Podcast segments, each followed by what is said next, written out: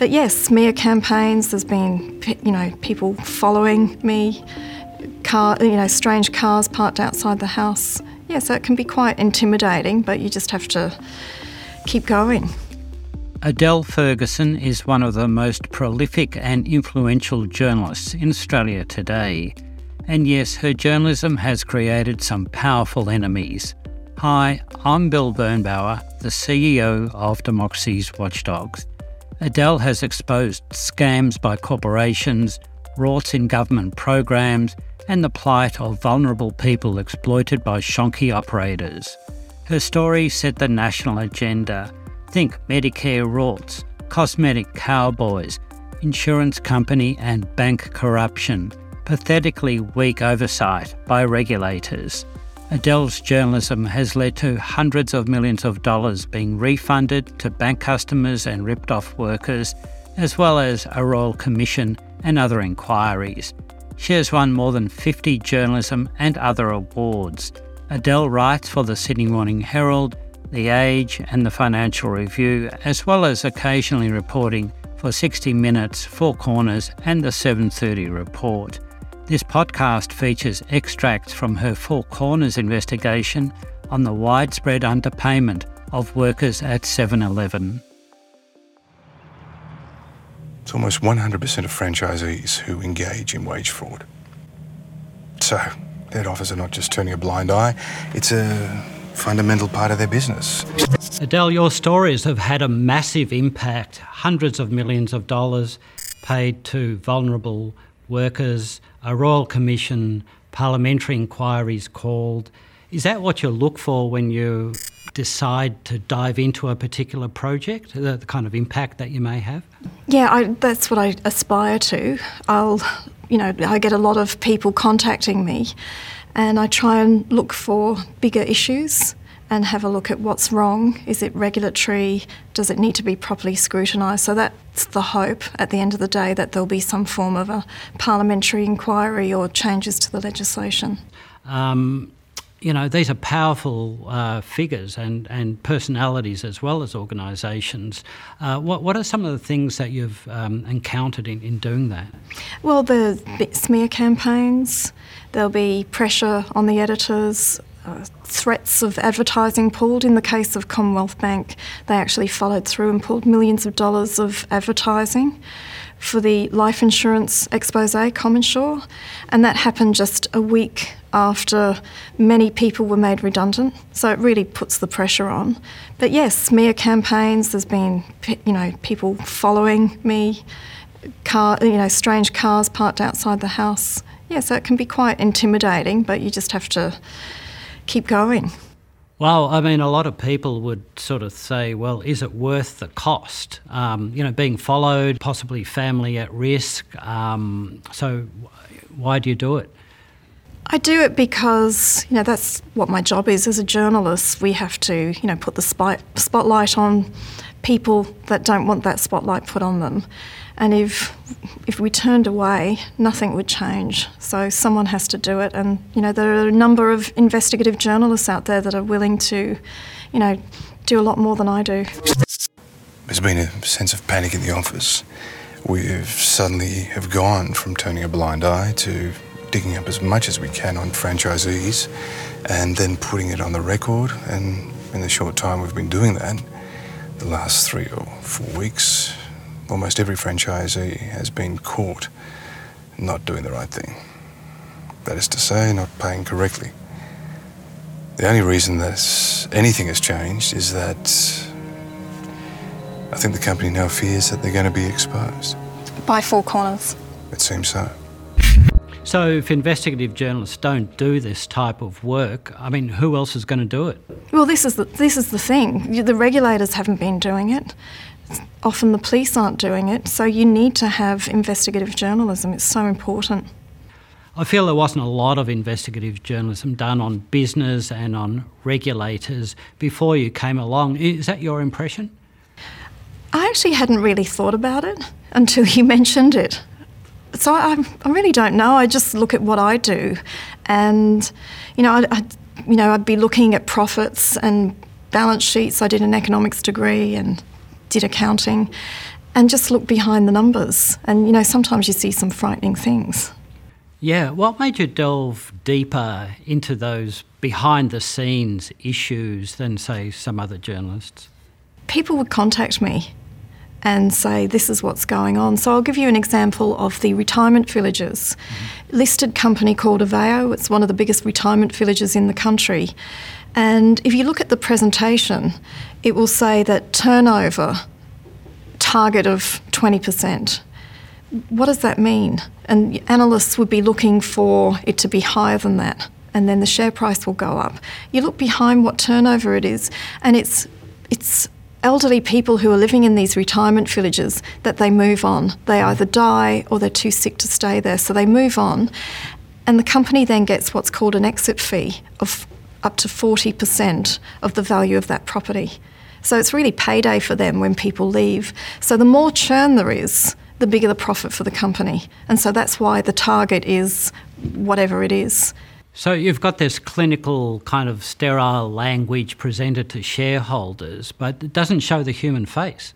That's exactly right. You know, and it's the same with life insurance. You, it's, it's profit before people, and that's where we have been going as a society many listed companies, it's all about get that share price up, get the profit up. People get bonuses on the back of that. And, you know, there can be some horrific things behind that, what's going on. You've also really put the spotlight on the regulators, and they seemed to be wanting. Absolutely. They're hear no evil, see no evil, speak no evil. In some cases, they're captive there's been a revolving door of people in government or banks going to regulators and back again. And yeah, they've just become captive. There's this whole notion that self regulation works when it actually doesn't. And it's been going on for years. You have the vested interest. What I've found is you might have a parliamentary inquiry, there'll be some great recommendations made, and then suddenly you'll have the vested interests, the lobby groups who just go to Canberra like a pack of locusts and just start diluting. And it's gone on for decades. That's really um, a great example of how power is exercised in Australia, isn't it? Yes, it is. Yeah. So you've got this um, cosy relationship. You've got an executive at a bank, and then he moves to APRA or ASIC, and then back again. And of course, if you're working for a one of the uh, companies and you're thinking, well, I could increase my income by moving to a regulator or whatever, and you know, you get this relationship going, and there's really very little, or tell me, is there very little scrutiny then of the behaviour of um, those institutions? Well, that's exactly right. And what, what we found uh, with the Royal Commission into financial services, what, what became revealed was that the regulator, ASIC, was sending draft press releases to the regulated entities. So, in the case of CommInsure, for example, I did a big expose on CommBank's life insurance arm. Deloitte came in and did an independent expert report paid for by CommBank, and ASIC also was told to do an investigation. That report took them a year. It was, you know, very few pages. Mm. And they end up putting out a press release just before Christmas. I think it was December the 18th when everybody's on holidays. And it's talking about a community benefit payment of $300,000. And the language is, it, it, doesn't sound like much has happened mm. with mm. CommInsure. You go through the Royal Commission and they're looking at it and they're looking at emails sent and the press release has been sent to CommBank and it's been diluted, and they're discussing about a community benefit payment.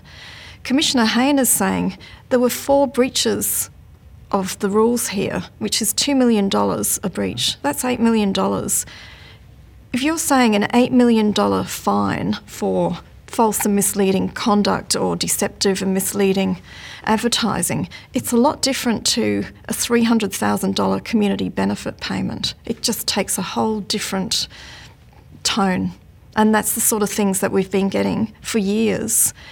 The regulated is, you know, the regulator is asking permission of the regulated about press releases or penalties that are going out. And that's an example of, you know, captive regulators. That's pretty outrageous. And really, without the kind of work that you're doing, we'd be none the wiser. Yeah, that's the thing. That's, that's what's really scary about it. You know, some of the stuff that came out in the Royal Commission because they had the power to compel mm. was was quite confronting about what's going on. It wasn't just a few bad apples. Mm. It wasn't just the odd mistake. It was actually systemic misconduct. Mm. It seems to me that um, the old standard of so-called objectivity um, where both sides have an equal say, maybe doesn't really apply in a lot of these stories because the imbalance, uh, the power imbalance between these massive institutions with billions of dollars of profits each year and the mum and dad investors who are just trying to eke out a living is so great. Um, and there's the uh, behaviour is so egregious. So, um, how, how, do you deal with that? Well, I think that you just have to tip the balance in the. You have to give people a voice, which is what I try to do in my work with colleagues. You know, one example was the franchise sector, which is a $170 billion sector in Australia. We have the m- more franchisees per capita than any other country in the world, and they're small businesses, and that's where the power imbalance is incredible. You have the franchisor that dictates everything where they buy the you know they have to source flour milk everything from the franchisor and they can abuse that power and a number of them have. And the only way that the franchisee uh, can make a living in some cases is by underpaying workers. So the abuse just goes right down the line. It's something which has bothered a lot of people including myself. And it's something that you just can't you get to a point where you just can't let it go for any longer. You know, too many people are being exploited for us to just keep carrying on, turning a blind eye. Enough is enough.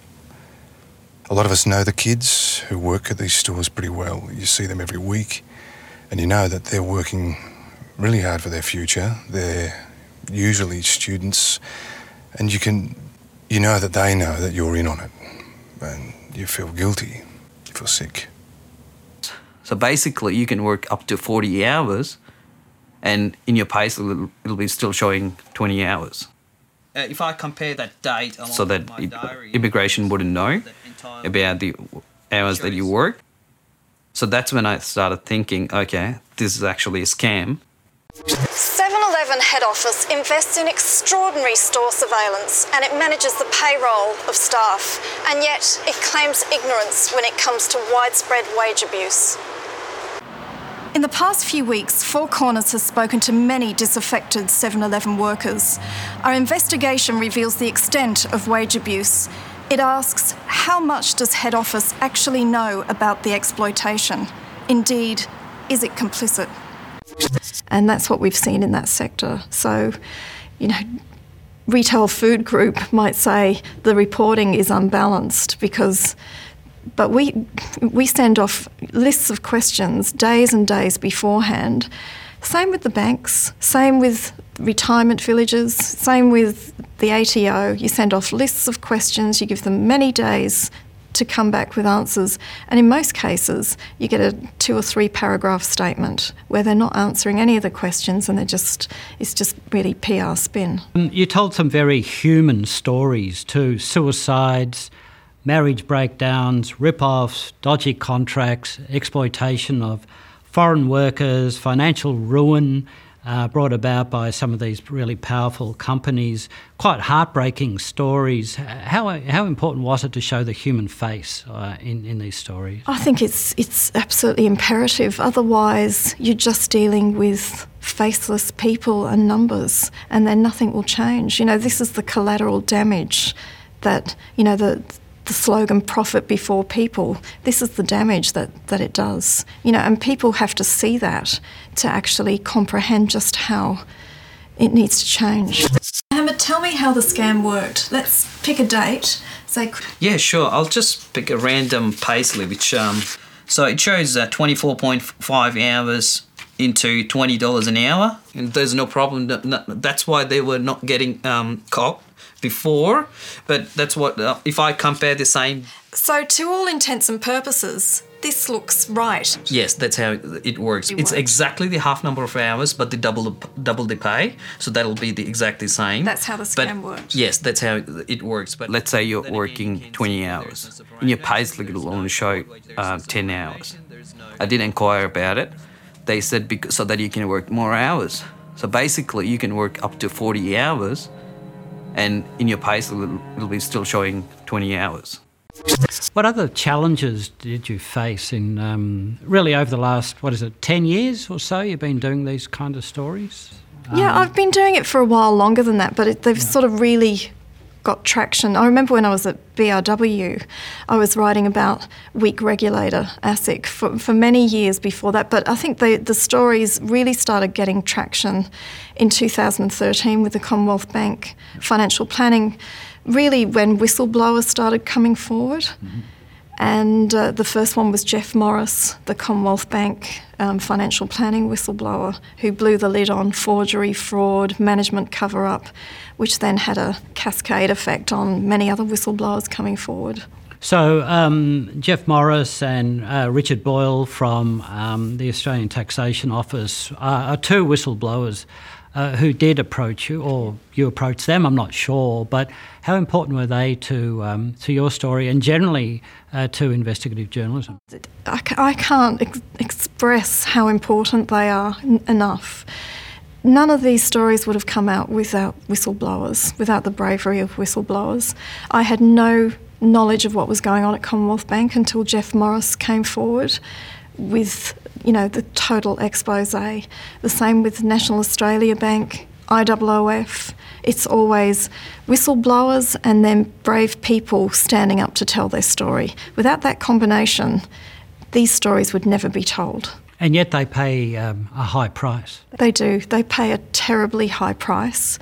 In you know Jeff Morris's case, he had he, he became a whistleblower internally uh, to ASIC, and ASIC did nothing for 16 months. And when it did, it was pretty pathetic. So he then came to the media. He tried many different journalists and politicians. And, and got nowhere. And then he came to Senator John Wacka Williams, who then put him on to me. And that's when he got a voice and could tell everyone what was going on. But he'd suffered marriage breakdown, PTSD. No one would hire a snitch, so he couldn't get a job. You know, in the case of Richard Boyle, yeah, he's from the ATO. He went internal to the ATO. He lodged a public interest disclosure document. The ATO internally investigated it and found there was nothing to see. So he then came to Four Corners and, you know, expose what was going on.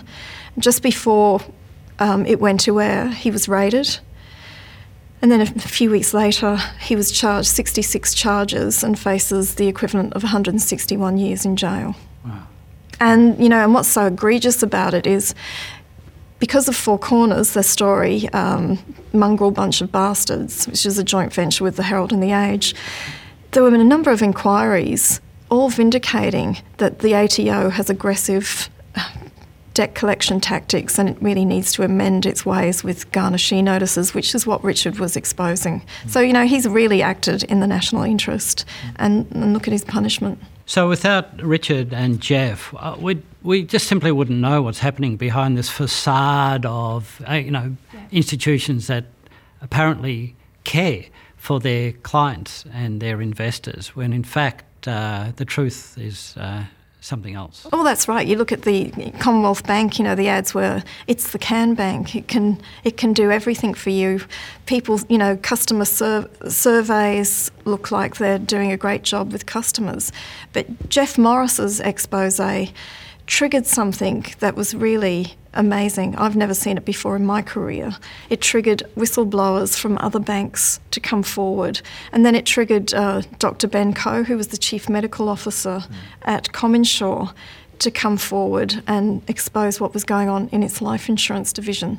So while it was while the bank at the time was saying we've learnt our lessons from what happened with Jeff Morris, and we're amending our whistleblower laws, and we're treating customers differently, and mere culping, etc. Here was Dr. Koh about to blow the lid on what's going on in another arm of the bank, which showed that the culture really was not what it should be.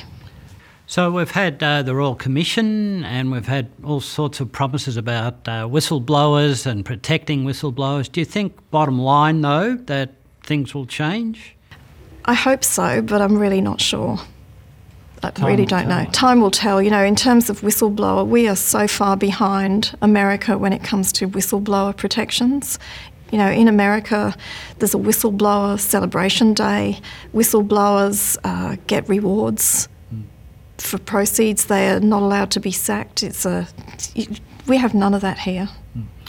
How important was it to have an institution behind you when doing these stories, particularly like Fairfax or Nine or the ABC?